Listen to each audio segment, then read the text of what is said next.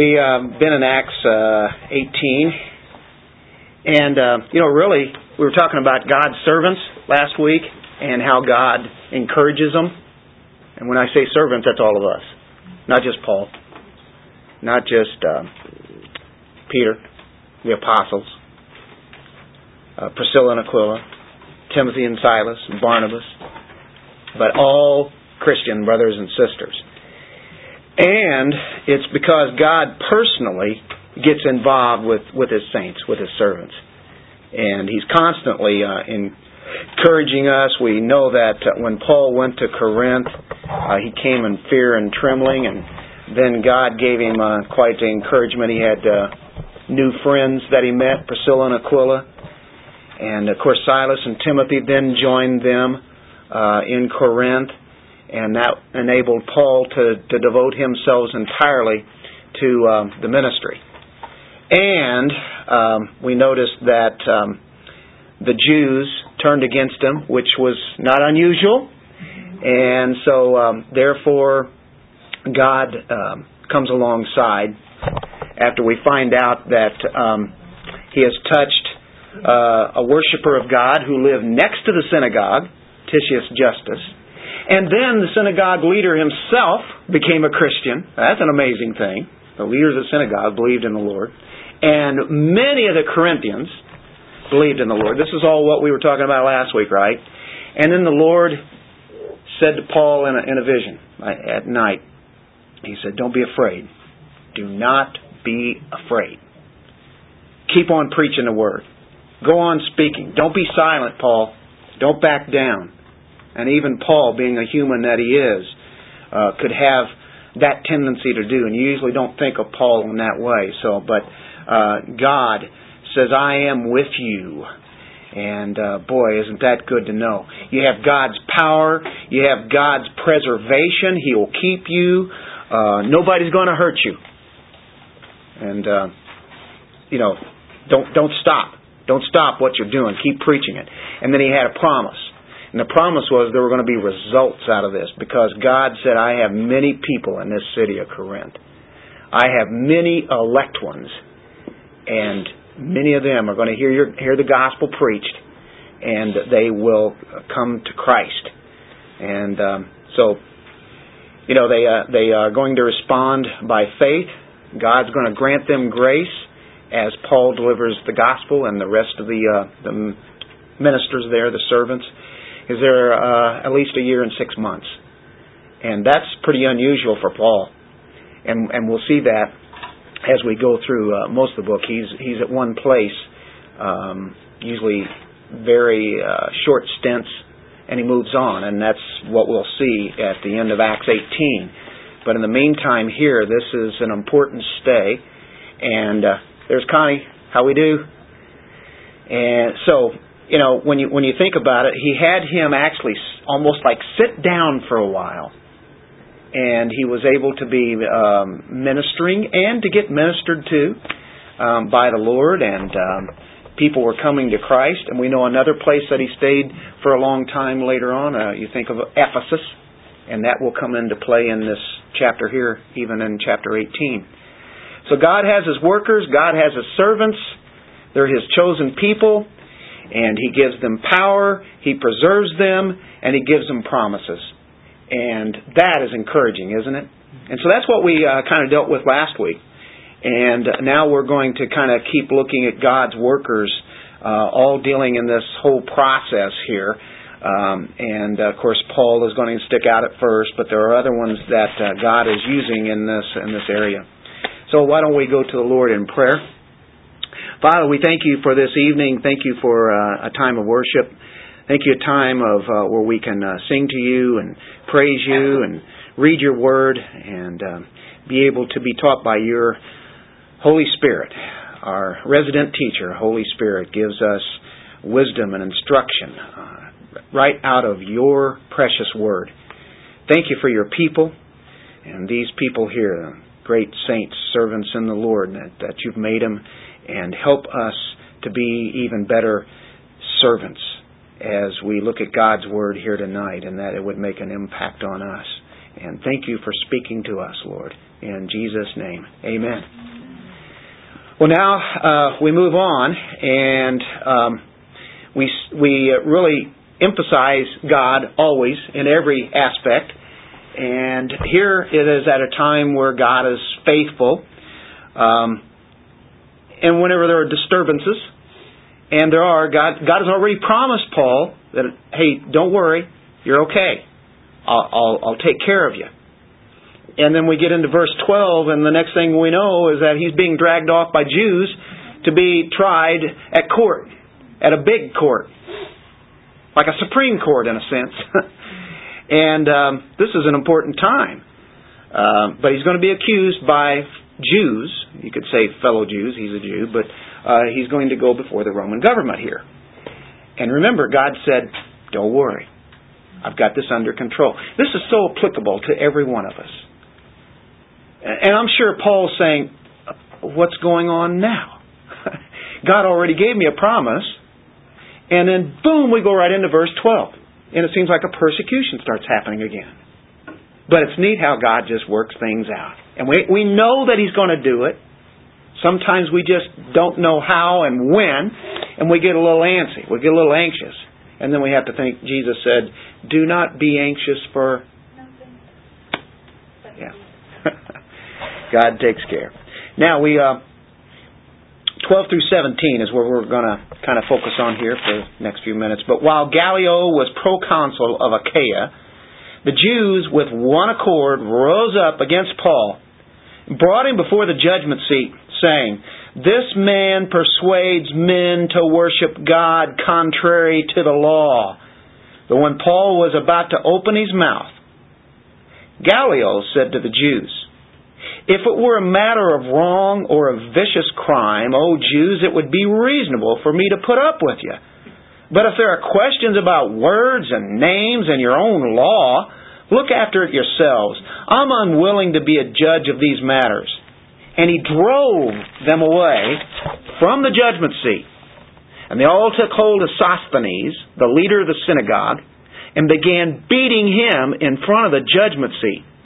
But Gallio was not concerned about any of these things. What is going on? You ever ask God that? What is going on? It's, I mean, this is practical but it's it's it's we, we we look at it from God's eyes here. And we know the story, but uh, you get you get inside this and you see God is always working.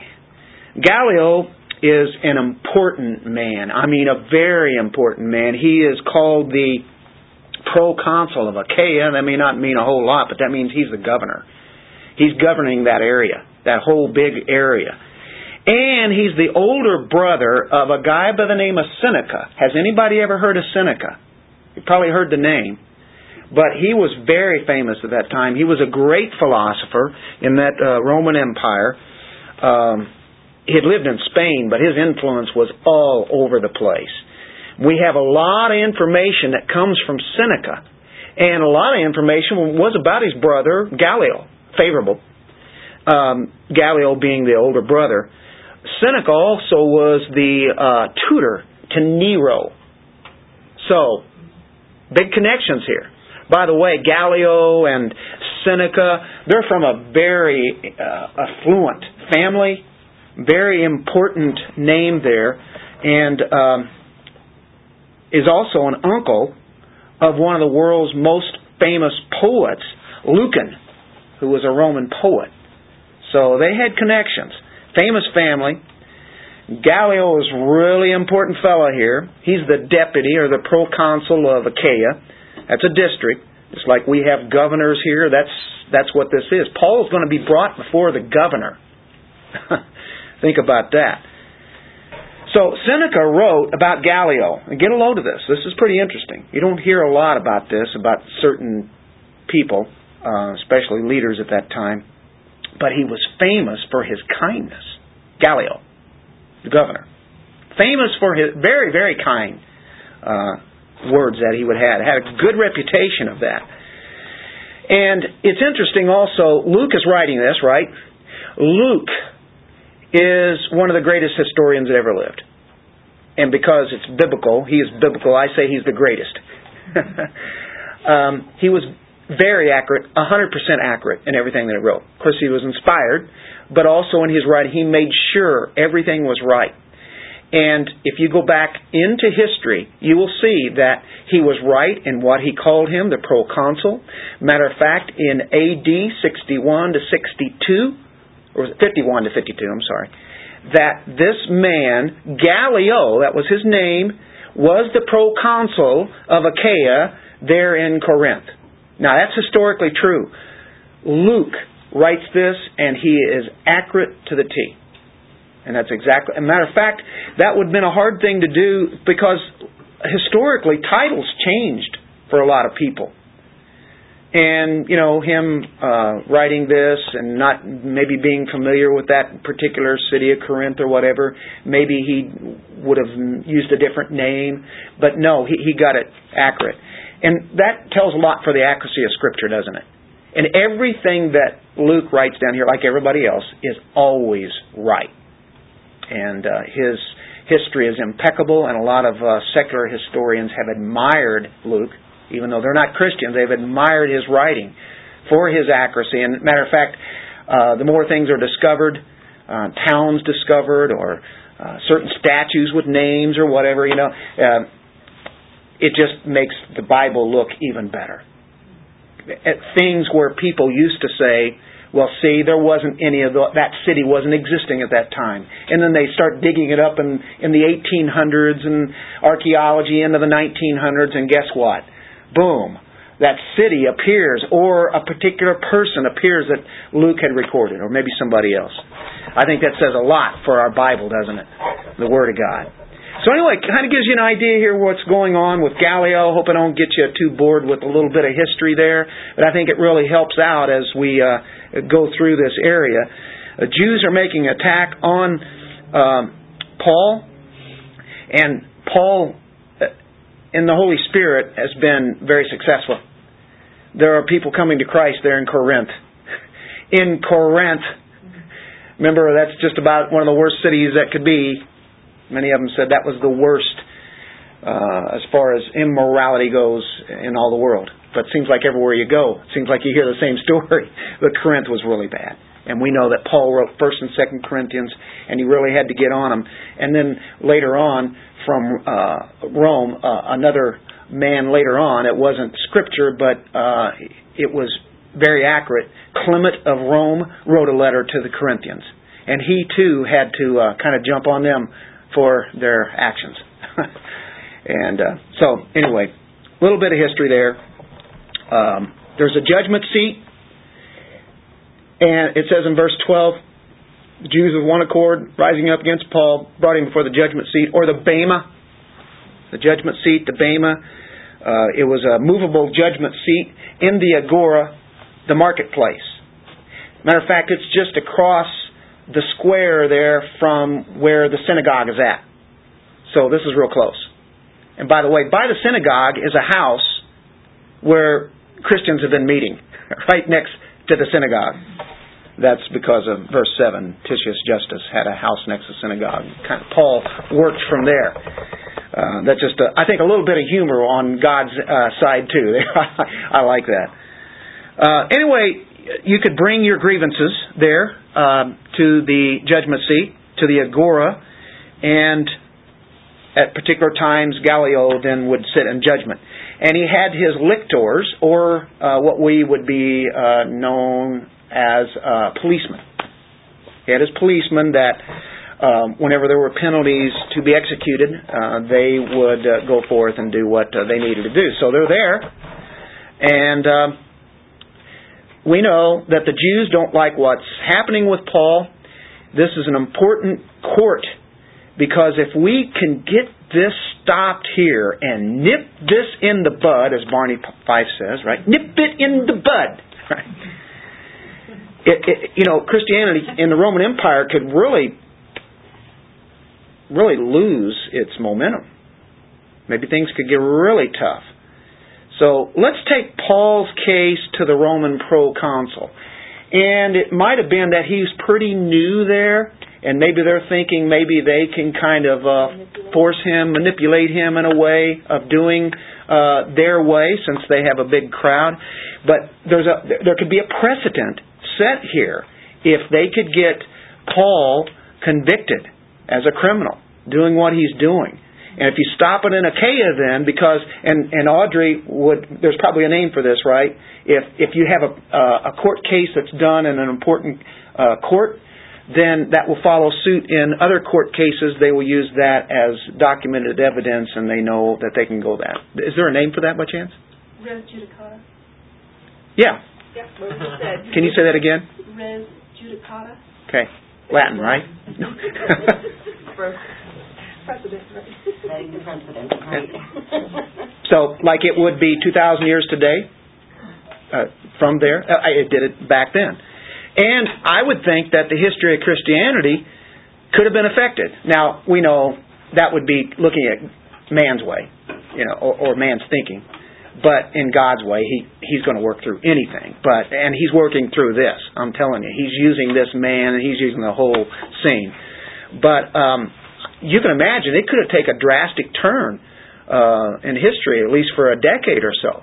I mean, that could have really made an impact had that been the case. It would have been a little bit harder for Christianity then to be able to go where it did. So they would say, This man persuades men to worship God according to the what? The law. What law? The Jewish law? No. The Roman law. See, they're trying to do the same thing with him as they did with Jesus, right? As because the Roman a Roman government wouldn't care, you know, if it's dealing with their religion. Uh, but if it does uh, affect the Roman Empire, then of course they're going to listen. Well, this this man's pretty wise, Gallio is, and uh, they're talk so they're talking about the Roman law, uh, but to them it's really not that. Um, they want they want to convict him, and to the Roman people, and especially to Gallio here, Christi, uh, Christianity really is no different than Judaism. It's just a sect. It's just winging off of Judaism. In, in, in essence, it's Judaism. It's the same thing. No big deal. Matter of fact, the Romans at that time had um, a, a law called religio licita. Ah, what's that, Audrey?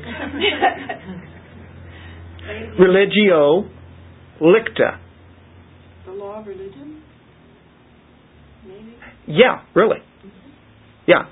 It was, it was legal or it was lawful for certain religions. They permitted certain religions. They had a list. And Judaism at that time was it was okay in certain places. now remember, uh, there had been a problem though in Rome where they were kicked out. That's why you have Priscilla and Aquila there.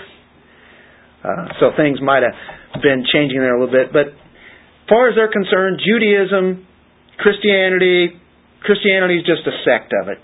it it's really not anything different. Um, what the Jews wanted to do was have it not religio licita, but religio illicita, illegal, unlawful, illicit. And that's what they wanted to make it ruled as. Can you imagine the impact that could have made? across the world. So, they want to exclude Christianity totally out of Judaism, and they want to get him convicted. What an impact he's made. What an impact the Holy Spirit has made in Corinth, where you have people who have led just terrible, immoral lives, and all of a sudden, hundreds, maybe thousands being converted there in, in that city. So, Gallio uh, is going to dismiss this case. He knew enough about the Jewish religion, and he knew enough that they, they all looked to Messiah. They're looking for a Messiah. Paul is announcing that Jesus was the Messiah. Gallio could see that, hey, what Paul's brand is of Christianity is just a form of Judaism in his own mind. And um, it was certainly no crime.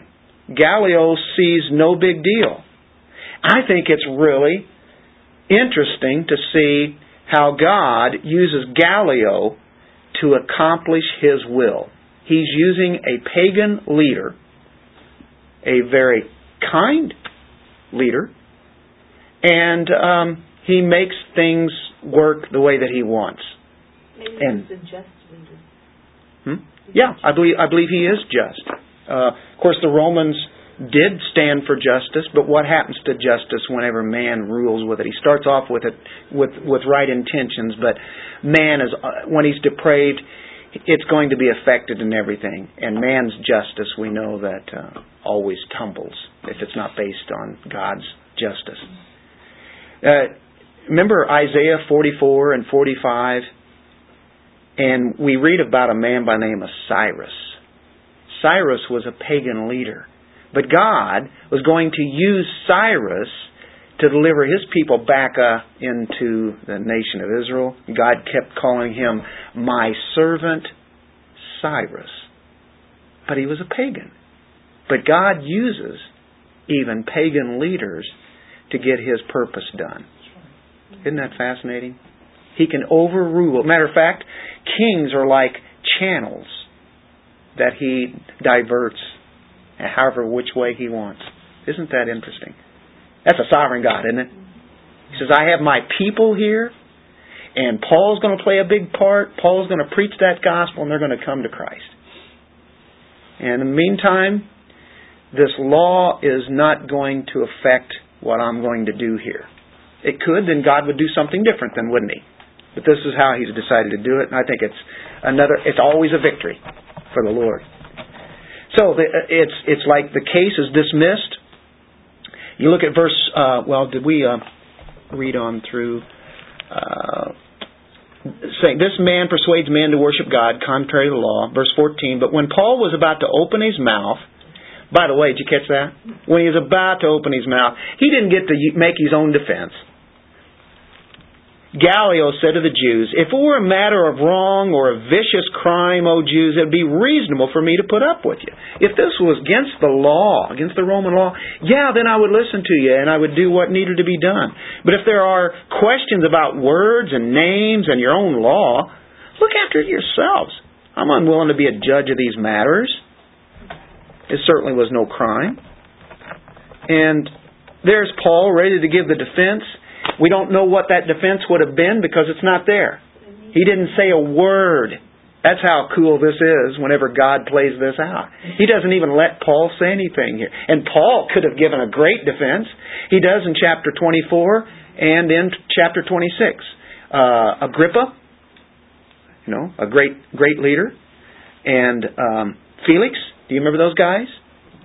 And so you know God lets him give give his defense there, but here uh, he doesn't. But if he would have been given a chance, I believe he would have preached the gospel. I believe he would have preached the true and central faith of what Israel was about, the fulfillment of the promises of God. He would have mentioned Abraham, Isaac, and Jacob, or uh, really pointing to this Messiah, and it would have been a great opportunity for him to preach. But he didn't say a thing this case is not a case. As far as Gallio is concerned, the governor, says words and names, it's all semantics. You're just using semantics here. You all talk about this.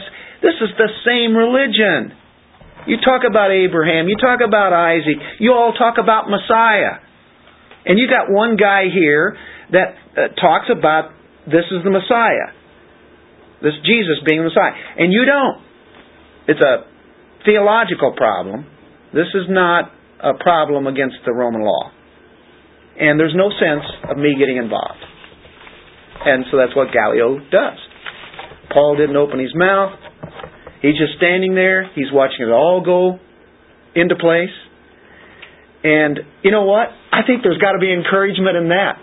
Have you ever had uh, a point where you you're getting ready to stand up for yourself, and somebody comes right in and says something in your stead. And matter of fact, they just knock it out. Have you ever been there? Probably have somewhere along the line, or you, you wished you would. but somebody really, you know, stood up for you. That's encouraging, you know, when that happens.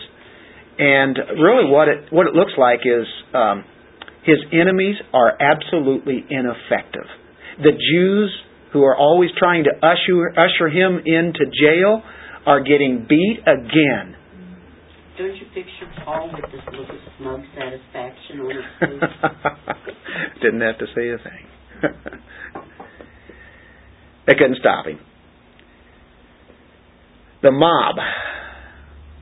So now they're really there. There's some people humiliated, and it's kind of interesting. We're not for sure exactly who this could be, but I, I, I think, and different translations come up with different words here, but it says, and they all took hold of Sosthenes.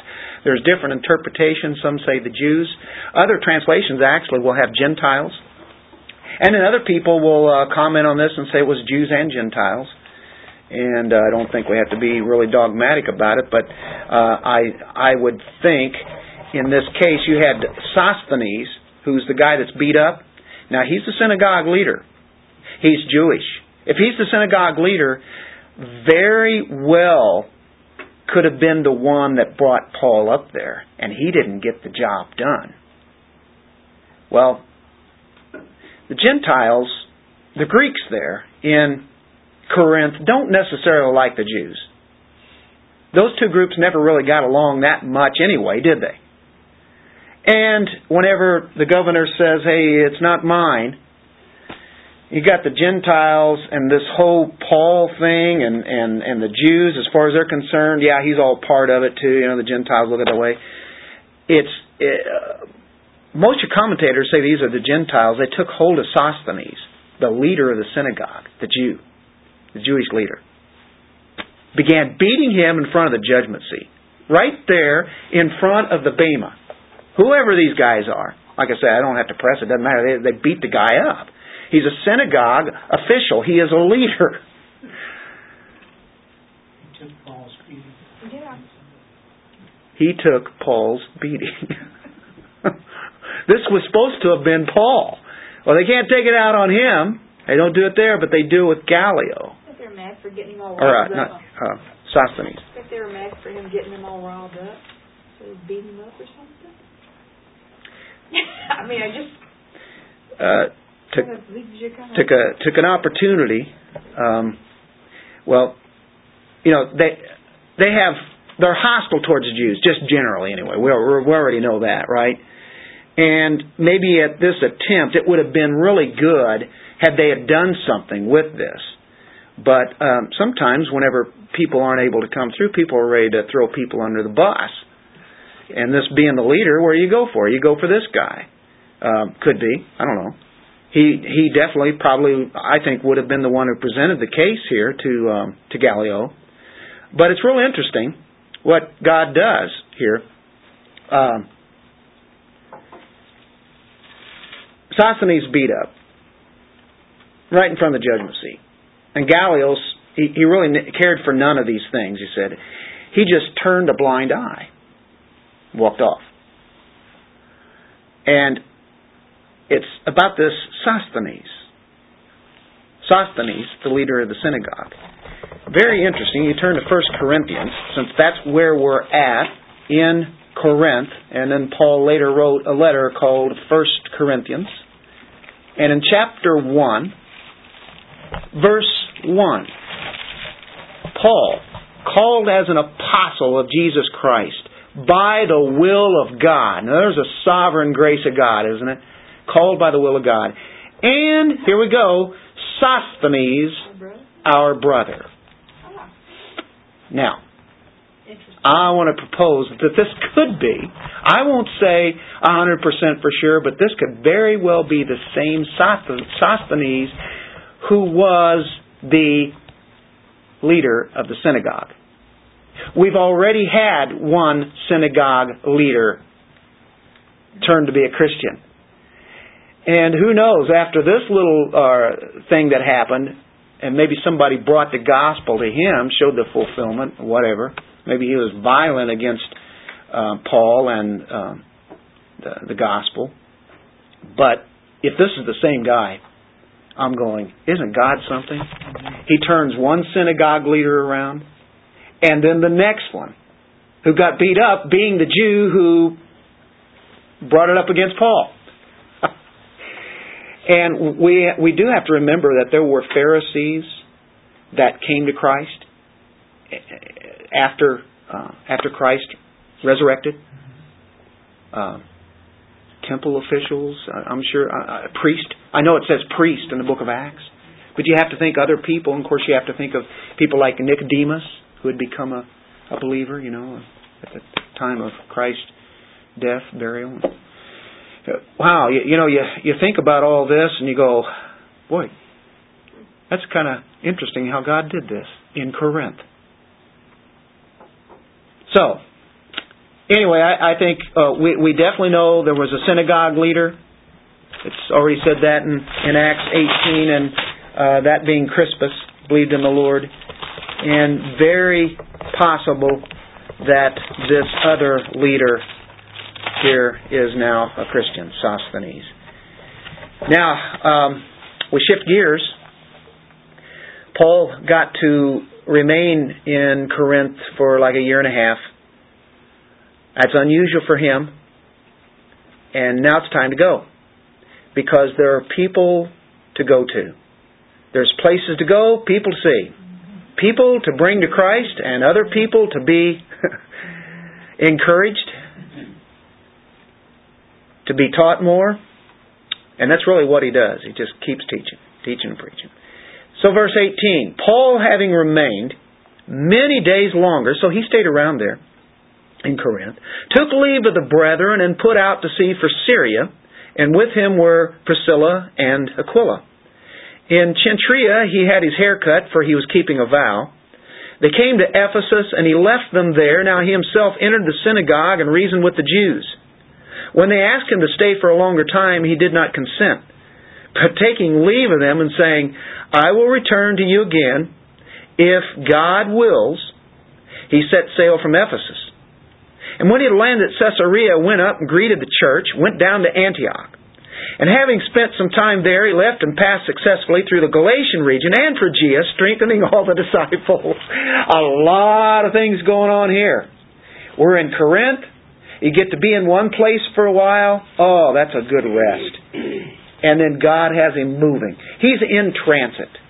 He's constantly uh, moving, and now he's going to go to Syria, where Palestine is. He remained many days. They took leave of the brethren, put out to sea for Syria, and it mentions Priscilla and Aquila. Now, these are two important cogs in uh, friends that come along with him, and they help disciple. Uh, so he's he's all the way in Greece. He's been, you know, in Corinth. Now he's got to go all the way from Greece to Syria. Actually, he's heading to Jerusalem. And we'll get to that in a moment. This is like a 1,500 mile boat trip. This is a long trip, 1,500 miles. Perspective, that's like from here to the East Coast, like down somewhere down in South Carolina. South, South Carolina, something like that. 1,500 miles. That's a long boat trip. It's going to take a while. And he has a place to go to that he needs to be there at a certain time. So he's really moving this thing. He's going to wind up in the, the Syria area, Palestine area, he's leaving. And so Priscilla and Aquila are uh, mentioned here, and it shows discipleship. Paul has discipled people in Corinth. Priscilla and Aquila have been discipling people. I mean, they're pastoring people, right? And he spent there like a year and a half. That may not seem like a long time, but for Paul it is and you can get a lot done in a year and a half, especially when you get people committed. And so I'm sure he taught the full counsel of God in a year and a half. And I believe that he raised up adequate spiritual leaders there in a year and a half. And this is the case with all the places that he was stopping at, is because he had already developed disciples. Uh, he was a disciple maker. and uh, so when he went from one place to another, he just stopped encouraging them. Okay, how you guys doing? Do you have a man yet? And uh, are you discipling somebody? Are you ministering to somebody? So he wanted to be sure that in the places that he had stopped and the places he was going, is that they they were carrying on the work that he had left them to do. And uh, you and I have discussed that and how discouraging it is that when you begin to start working in someone's life, and then you think, okay, what are you doing? You know, why are you not doing something? So uh, Paul had that ability to instill into a person's life to that he's going to turn around and he's going to do it to someone else. Paul had that ability, and that is the kind of disciple maker that you got to be. Well, what what is it? Yeah, and Jesus said, "Go and do what? Make disciples, mathetos, learners, learners of Christ." And then when they do that, when you make disciples, then they go and what do they do? They make disciples. Hey, That's what you're to do. You're to find somebody, hold on to them, and give them everything that you got. You have to beat Right? them up. You have to beat them up. Carmel. But Yeah, right. Paul was filled with the Holy Spirit, so I, am I wrong in thinking Paul couldn't have done this on his own? Oh, no. It was all, I mean, God. But we are too. His glory. Yeah, Uh-huh. we are too with the Spirit. I mean, it, it mentions just that specifically that You, he you was saying, okay, I see what you're saying. Yeah, uh-huh. Yeah, he couldn't have done it by himself. As good as as smart as he was, he couldn't have done this by himself. Not at all. Absolutely. But and but then that's that's what uh, is even for us today. We have the same Holy Spirit that He does, and we should desire to make disciples. If we go to a disciple, what, what's the ex, what is that exponential Yes. rate? Yes, and you know, there's several rules or laws about disciple making, and one of those laws is that you don't you don't let that man go until he has a man, or you don't let that woman go until she has another woman. Because if you let them go, then that means that you know that they're, they're not going to experience what it means to teach another person. So if you let them go, you you've you've lost a blessing yourself, but you've you've caused them to lose a blessing. So um, you don't let them go until they've got a man, and then you see to it that they begin to start building into that person's life, and then they begin to get a fire going because then they begin to realize, boy, this is really great, man. I didn't realize how much joy it is to be able to share Christ Oh, nothing like it. man up for Christ. That's right. That's and that's the way that the church developed. That's that is the way that God designed, and it's still to be doing it that way. So, get a hold of somebody and just pump it into them. However, you became a Christian, there was somebody that ministered to you, and um, you know some do it maybe in different ways, but they they make sure that you know what that gospel is.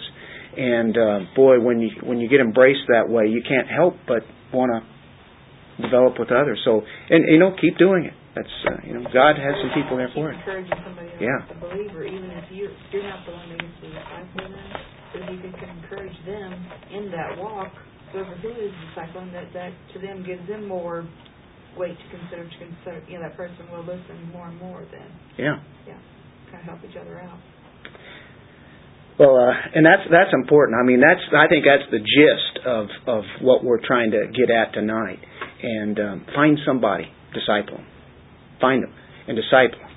and and stay with them, and and see what happens with them. You know, I I think that's the biggest way that um, you can have uh, a, a joy in ministry. You can get one person, is that, and then have that one person go to another person. And of course, churches grow out of that way, but you yourself get to grow like you wouldn't believe. Like you can't, you you just you just can't wait to be able to teach them another another part of Christ, what He's about. Well, it's interesting. You have Paul leaving. You have Priscilla and Aquila leaving. You say, okay, Paul's going to go and he leaves Priscilla and Aquila, right? No, they're going with him.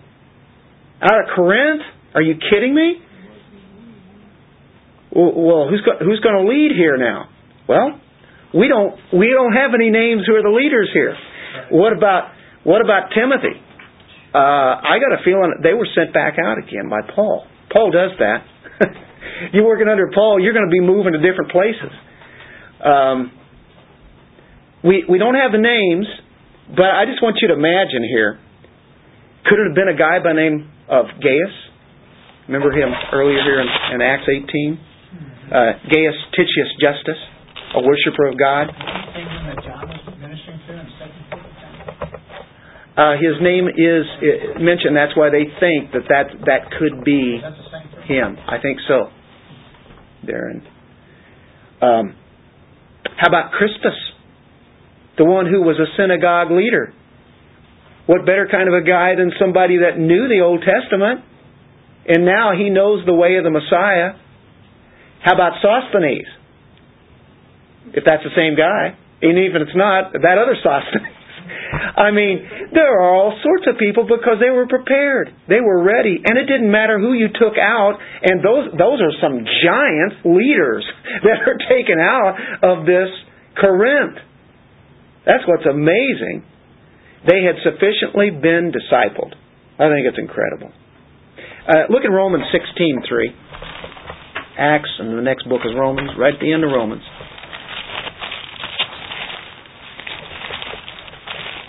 All the helpers that Paul had, but uh, of course you usually see that at the end of uh, particular epistles. In verse 3, Greet Prisca and Aquila, my fellow workers in Christ Jesus. So, you know, they had gone back to Rome. they had been, they were fleeing Rome and they wound up then going, they were in Corinth. Then they went to, they were in Ephesus. And then they were left there, we know, because of Acts 18. And then here he is writing, and guess where they're at now? They're in Rome. I mean, they just picked up and, and left. And of course, Paul a lot of times was directing how they should go. Um, matter of fact, I like verse 1. I commend to you our sister Phoebe, who is a servant of the church which is at Cenchrea. And that that country's name or that area uh, comes up in our text here today. Uh, Cenchrea. It's it's in verse uh, 18. Yeah, in Cenchrea he had his hair cut, so he probably met some somebody there. Maybe uh, maybe Phoebe um, had had this um, house church probably uh, served servant of the church was that Cenchrea. Anyway, uh, what's Paul's deal? Well, probably a Nazarite vow. Uh, he needs to be going to Jerusalem. Uh, but it says in Cenchrea he had his hair cut, for he's keeping a vow. And you're probably thinking, oh, he's bald headed. He shaved his hair. And it doesn't really say that. In the Greek, it really means that he, he had a haircut. He went to the barber, had a haircut, whatever. Maybe somebody cut his hair, maybe he cut his hair. But there was a time he had a vow. Of course, you can go back into the Old Testament and um, look at that a little bit. Uh, Numbers chapter six, and read uh, that whole area. Uh, he cuts his hair because there was a time, and, and uh, sometimes it'd be like it could be 30 days, it'd be 60 days. There was certain uh, time frame that they would have where they would grow their hair, not even bring a razor to it. And so maybe it had gotten rather long. Maybe it was a, quite a length of time. And now that end of the time had come, and he, he cuts it, and then he takes it back to Jerusalem and offers it there. And you say, wait a minute. I thought he wrote the book of Galatians, and now he's following some kind of Jewish act. Is that that's what it sounds like to you guys, right? I mean, what's going on here with Paul? Well, I think there are probably a lot of explanations. For one thing, it means uh, total consecration to God. You're cutting off everything. You're, you're cutting things off. Uh, Nazar is the word. He vowed a vow. I promise to consecrate myself to God totally. And there could be the sense that, look what God did at Corinth. You know, how He said, nobody's going to touch you. You're okay. Just keep preaching the Word. And He had an actual vision from God on that. So, uh, I mean, a special thing that He wanted to do with God. Now, now that was a, a Jewish type of thing. And of course, we're in a transitional time here too. I mean, the the church is pretty well getting established, and of course, Paul knows. He knows, and he wrote Galatians. He's not into legalism here at all. Can you put yourself under something like that in a way that is not a legalism, but it's something? Hey, I want to do. It's like fasting. Do we have set times that each one of us have to fast? Do we have a Ramadan? No. But there are certain times that each one of us as individuals feel like it's a time of fasting. I need to really seek the Lord's will, or I, I need to fully show my consecration to Him. And, you know, for a day we might do that. Or uh, you might have. To, uh, also with making, trying to bring harmony with the uh, Jewish brethren that were there, and uh, not not wanting to cause any kind of friction there. Uh, it wasn't like circumcision or something to that effect. Right. So evidently, it wasn't something that was such a major issue, but he wanted to try to uh, he wanted to let the harmony take place. In the, uh, Exactly.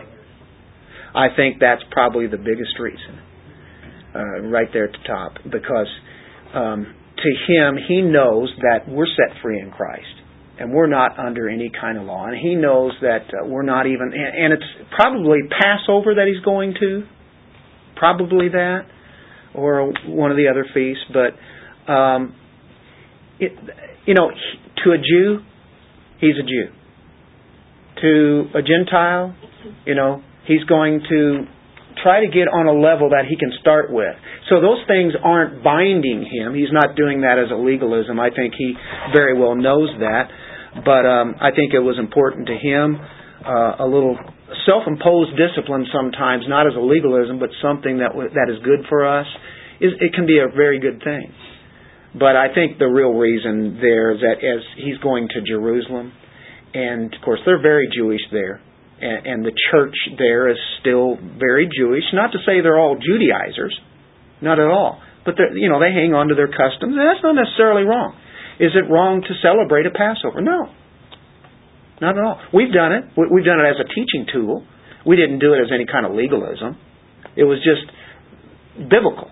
You know, it was, it was neat to show the fulfillment of the Passover, and Christ is in that. So, in that sense, but they had, to, you know, they would go to the temple, and that's really where he's heading. And and he's not going to take too much time of anywhere because he's got to got to move on. And so in Cenchrea, he had his hair cut for he's keeping a vow. They came to Ephesus. And there we go. There's Ephesus, the great city of Ephesus. Man, you think of Ephesians chapter 1, chapter 2, oh, two of the greatest chapters and uh, to my memory. I just love that text. I love the whole book. Uh, can't read Ephesians enough. And um, of course, whatever what happened at Ephesians, man, did they have great leaders there. Paul was one of them, of course. Priscilla and Aquila, they're going to be there. Um, uh, Timothy was a pastor there, and um, Apollos, and I think um, John. John was there. Yeah, I think John. And there was a disciple that uh, was after John, and his name was Polycarp, Yeah. Okay. and he was there. Wow. And then we know that in Revelation, before the end of the century, Ephesus left their first love. Yeah. That was before the end of the century. Some of these are early church fathers, you know, that go into the next century there, but they left their first love. Man, did they have I mean, it was legendary what they had. Could have a pastoral seminar there. Oh my. This guy stand up every once one after another and preach. Yeah, that's like the the, the the like you can think of the the conferences that they have. You know that you know with the the Sprouls, MacArthur's, and Beggs and Pipers and uh, on and on, Sinclair Ferguson and all those guys. You know, and they come together at one time. You know, and you feast on that. And uh, so, boy, did they ever have that happening. So he comes there. Ship needed to stop there. One thing we know, the Lord needed to stop there. It's not for very long. He came to Ephesus and he crossed over that Adriatic Sea to get there. And the work begins in Ephesus. And we can praise God for what happened there, can't we? I mean, Ephesians 1. uh, what a chapter. I just, oh, I eat that chapter up. Um, marketplace of Asia Minor. This is a key place. It's called the Treasury of Asia. Do you understand that? Do you remember Paul wanted to go um, earlier on to a particular area, and the Holy Spirit forbid him to go there, and he wound up going somewhere different? And that's Caesarea? Yeah. Yeah. And and then Philippi, or uh, yeah, um, yeah, to the Philippians. And, No, it's not this. um, It's, um, We went to Ethiopia too. What's the. Uh, let's see, he was actually go someplace, but then God changed his mind and said, come on over here to Macedonia. Macedonia. Yeah. That's, Mhm. that's it, Macedonia. Yeah, it's in chapter 16. Yeah. And uh, but you know he was um, Holy Spirit to speak the word in Asia, and after they they came to Mysia, yeah, uh, they were forbidden to speak in Asia. And now he's at Ephesus, Asia Minor. That's Asia. now it was time to go there. That's God's timing. God's timing. He said, "Well, why didn't He let him do it before?" I don't know. That's that's God's purpose. It's His own good pleasure to do what He wants when He wants. And we can say, "Well, God, I'm really seeking Your will out, and I'm not getting anything from You." And that's what happened. And then all of a sudden, you know, oh, well, here's where you go. You go this door, and then later on, you go back to this. Oh, He works. It's just amazing. When He's Jesus in John seventh chapter, where he started off, and he said he didn't go to Jerusalem right away. He walked around Galilee until it was time for God to, to move in there. He sent his brothers to Jerusalem, sent his disciples, but he didn't. But he didn't go. It wasn't his timing yet, but he still went. he went later. Yeah. I know. It, God and, and everything that God does is always right. You know. So, um,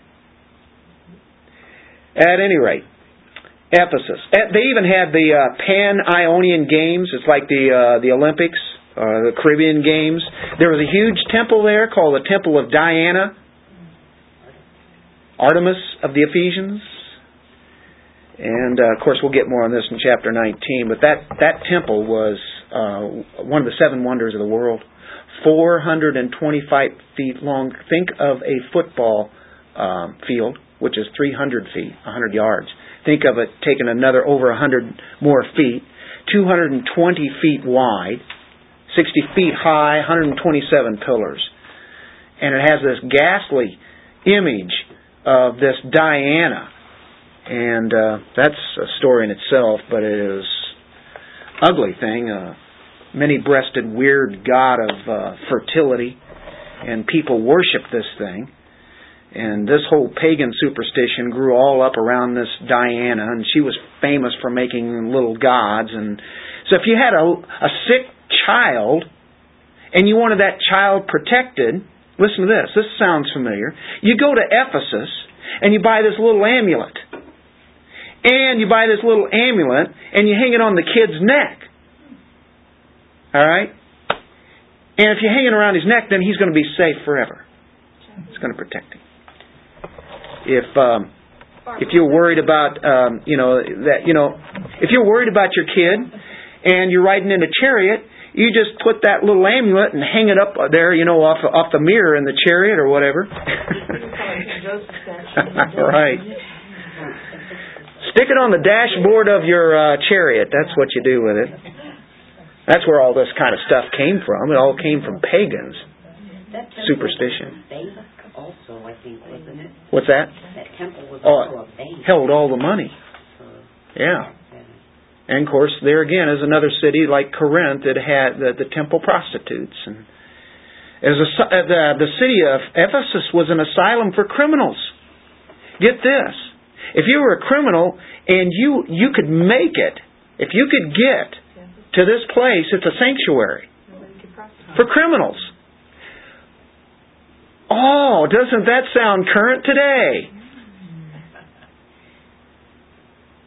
We let people come into this country who are criminals. We let criminals leave who've killed people. And we invite them to come here. But the place was a hotbed of rotten people, cutthroats, thieves, murderers, anything that you can think of in Ephesus.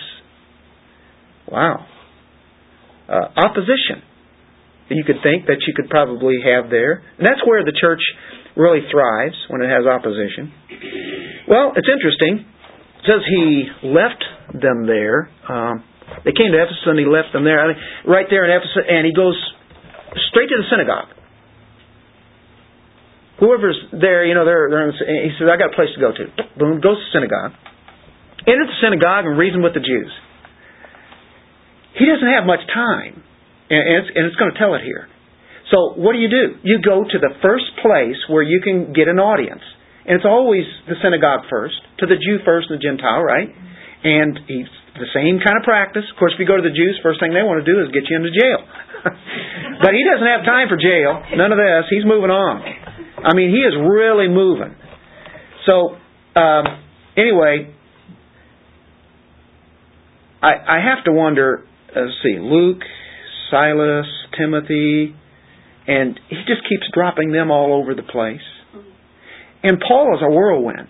And I have to think maybe, you know, he's kind of um, maybe back then, if they'd had Ritalin, they probably would have given it to Paul. I don't know.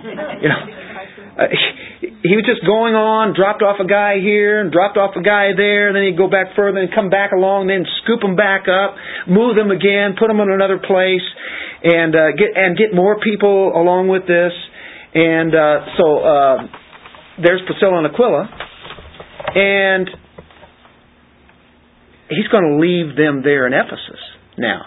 He had a place for them to, what a place to go. Why not? And so he's reasoning with the Jews. It's not like he's staying there for days or months. When they ask him to stay for a longer time, oh, we want to hear more about this. You think, okay, let's let's sit down. I'll, I'll be here every Sabbath. No, he says he didn't consent. I mean, he's got a crowd, he's got an audience, and he's preached Messiah, and he says, I got to go. I can't. I got to go. But taking leave of them and saying, I will return to you again if God wills. That reminds you of James, doesn't it? You go build a business. Some some people and and such will make so much money, and after a year, here's what we'll do here, you know. And they that's not part of God's kingdom.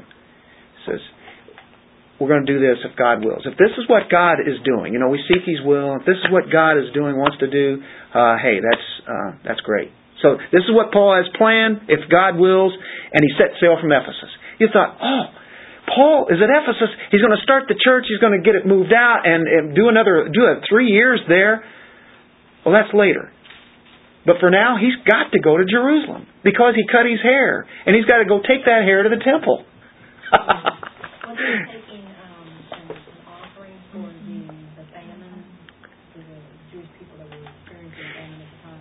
Yeah, uh, yeah, he had had some help from what uh, Timothy. Course, you got Silas out there, and they've been to different places. Uh, and of course, you know, he makes his appearance in Jerusalem. And of course, they had poor the poor there in Jerusalem, and uh, there had been a famine. Um, and that famine went on for quite some time. And that would show the Jews that the Gentiles out there had become true believers, and it verifies, you know, back and forth. Um, That's another note there on discipleship too, because he had Titus and he had Timothy, and even though they collected funds, yet he entrusted them to do that, and he had they had built confidence in theirs to where he was able to leave Titus at Crete, and there there Titus had a, I mean a job to do that was uh, unbelievable. He had to get elders and everyone in the churches and and so, you know, so he had, he had uh, Titus had gained the uh, uh, approval of Paul to, to be the man of God that he was. And so, uh, but he had to start at these slow steps. It's kind of like sweeping the floor. And then uh, you move up, and you, you know, so uh, yeah, there's there's a first step, and then there's another one. That's interesting.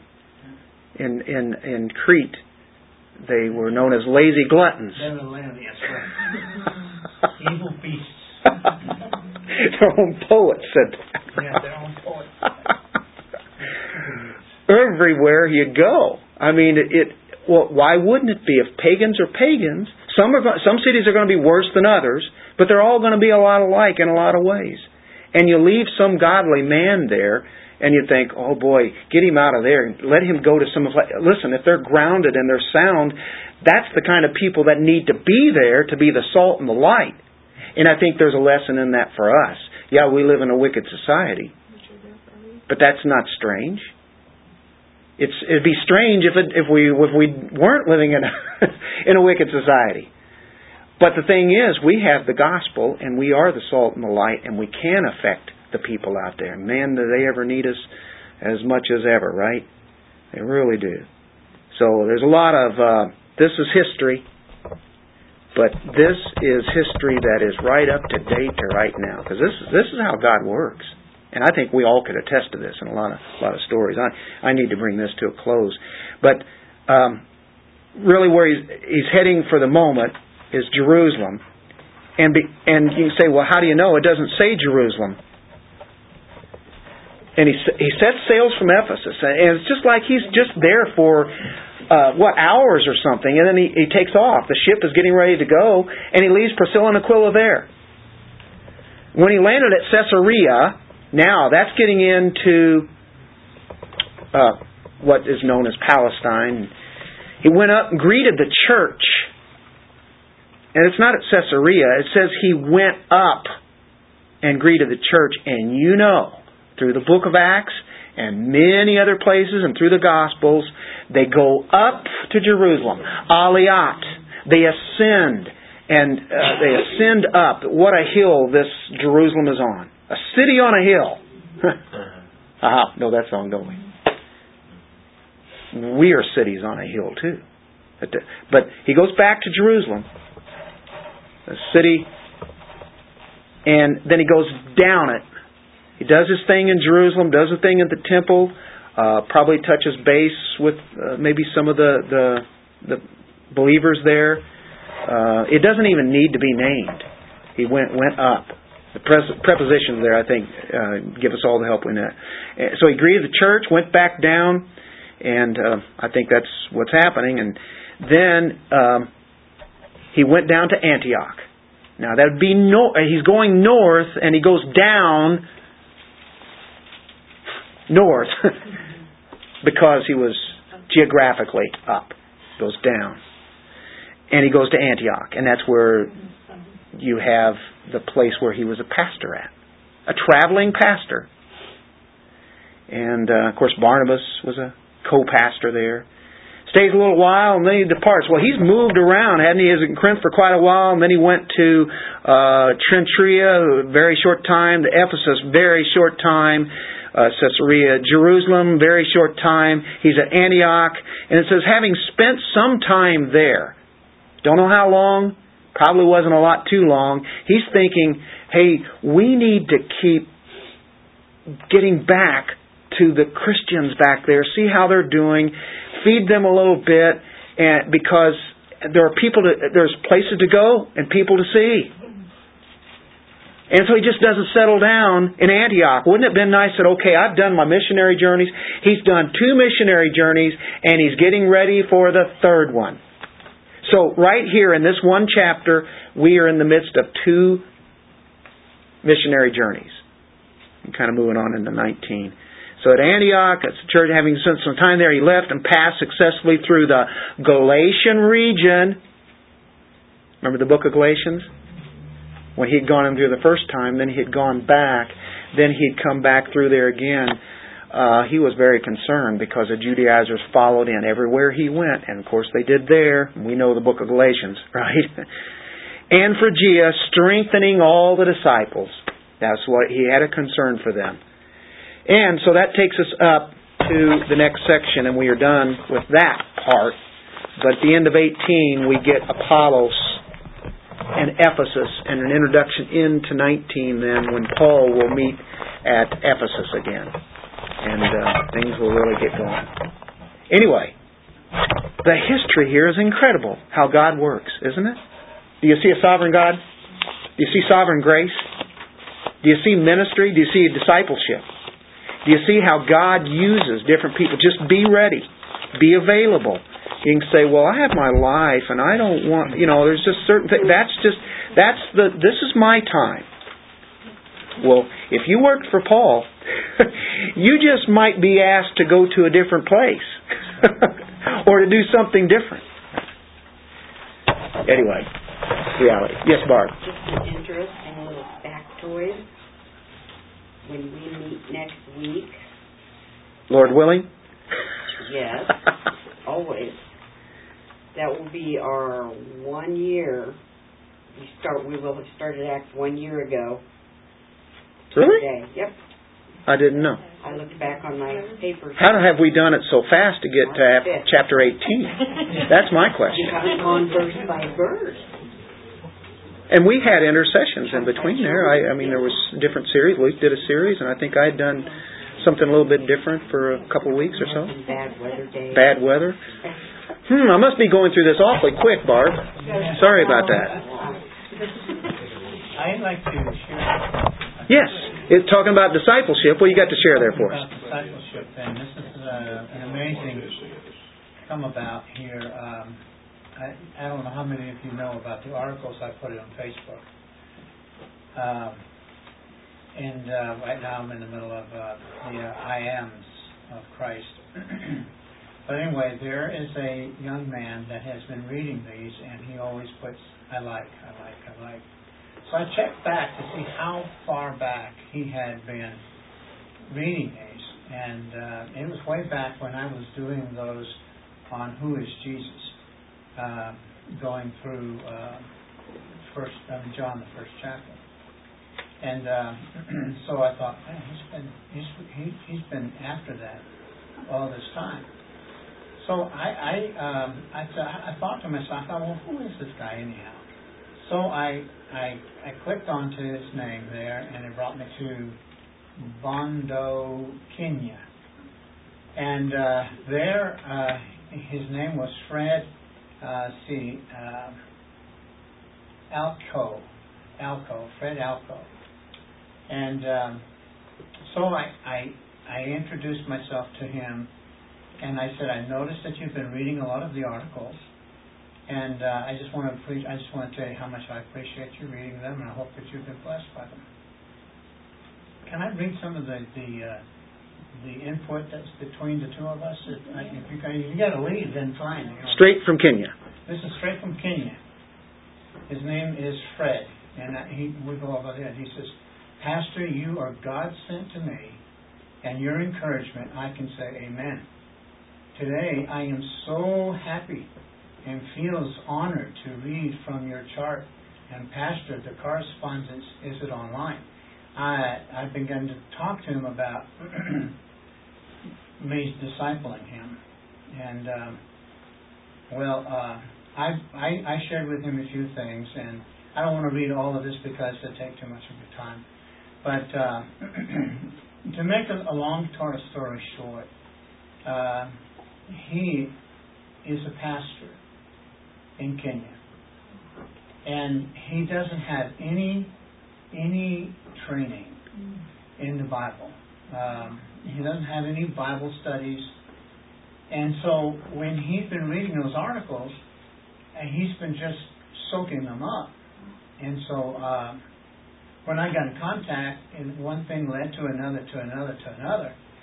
Um, and I've got I've got the correspondence. If you're interested in reading it, you'd be interested, you can read it. But um, as I told him, I said, well, he asked me if he, I had CDs, preaching CDs, so he could listen to. It. And I said, well, I know I've given them all to the prison system that I had, had I had at that one time. And I said, but I, we can work something. Does he speak English? He speaks English, yes, and he, he, his, his English is choppy. Uh, so uh, I told him, I said, uh, do you have email? Well, I looked up on map as to where this guy lives, and it's very desolate. Uh, and and uh, he has to go to a town to get to his email. It must be a centralized computer where everybody cyber, cyber it's called a cyber. And so he that's where he gets it, and he said that the only way that he can go ahead and get emails is that he goes to his cyber connection and uh, that he can get the materials that I have. And so I shared with him that I have been a disciple maker for 42 years, and uh, and that he he just lit up, and he said, "Oh, if you can just train me, Mm-hmm. I would be so happy." Wow.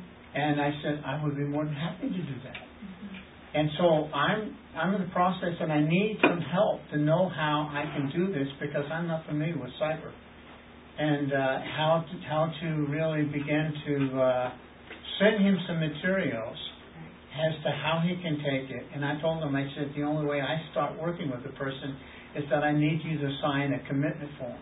I do that with everybody, and I said I'm going to do it with you. He said, send it to me. I sign it. I sign it. Uh, and so, you know, he's going to send it back. So, uh, he wants, and he said to me, I told him, I, I told him what the discipleship meant. He said, you train me, and I turn around and I train others. And so, I, and we're talking about multiplication by discipleship. I mean, God already has begun to start a work there in uh, Bondo, Kenya.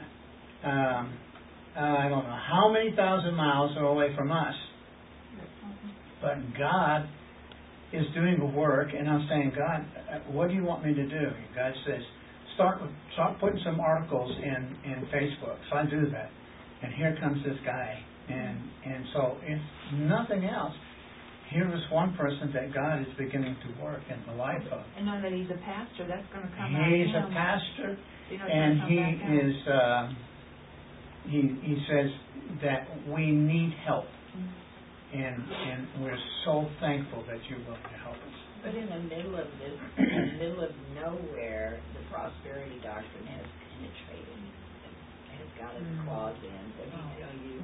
He said that uh, someone had asked him to preach on wealth and health, and he said, "I am so sad because all I want I want to preach on sin." Mhm. And uh, and so I I sent him a letter and, and a note on that. But uh, here's a guy he doesn't have the knowledge, but he has a heart, and he just needs someone to come alongside and help him. And uh, and so you know this is a ministry that's coming out of this church. This is what God is doing, and and you say, well, we need to disciple people. Well, God is doing that. God's doing that. And uh, it, it may not be in this church. I mean, we're not seeing them. We're not sitting next to them, but it, it's God doing it. Yeah, I think uh, we live in a time to think outside the box. Yes, sir. And uh, I know you guys run into some people that you deal with too that don't live around here. But imagine the impact that you can make. May not ever see them here. But the thing is, is that God has made a way that Paul didn't have, and we don't have to even go outside of our house, and we can get to people thousands of miles away and give them the gospel. yeah. but yeah, use it if you can. I mean, that's not the only way to do it, but man, that is a that's a good way that we have in our time that God has given. He's given us a window, I think, and this window is going to shut one of these days. Because I hear tell that the government would love to take over the internet. Are you hearing that? Something on the news about that tonight. So make use of it for good. Yeah. he has a Bible because he, uh, yeah, he does have a Bible, um, but he doesn't have any other helps. Um, I don't know what translation he has, but you know, he's in desperate need, and uh, he doesn't know how to do an expository um, presentation of the Word of God because he's never been trained. Uh, and so, uh, so I, I have to take him in elementary and then move on and, and helping him. But see, part of the elementary training that I do is is because you need to know that you're going to have to work with somebody else that's a newborn in Christ, and so you're going to have to start. As you learn it, you teach it, and then you learn it more than you ever did before when you teach it. And you know, it's such a it's such an amazing thing to me too is that I've you know I've had many I've got many children in the Lord, and uh, there have been those that would would write me, or there'd be some that would come to me when I was working with them, and and they would be so excited. They'd say, "Oh, let me tell you about something I just read in the Word of God," you know. And see, one of the mm, uh, one of the laws of uh, disciple making is you don't discourage your discipling. You don't by saying, "Oh yeah, I knew that." You, know. you don't say that. You act like you're stupid, and you say, "Oh, tell me about it. What, what did you learn?"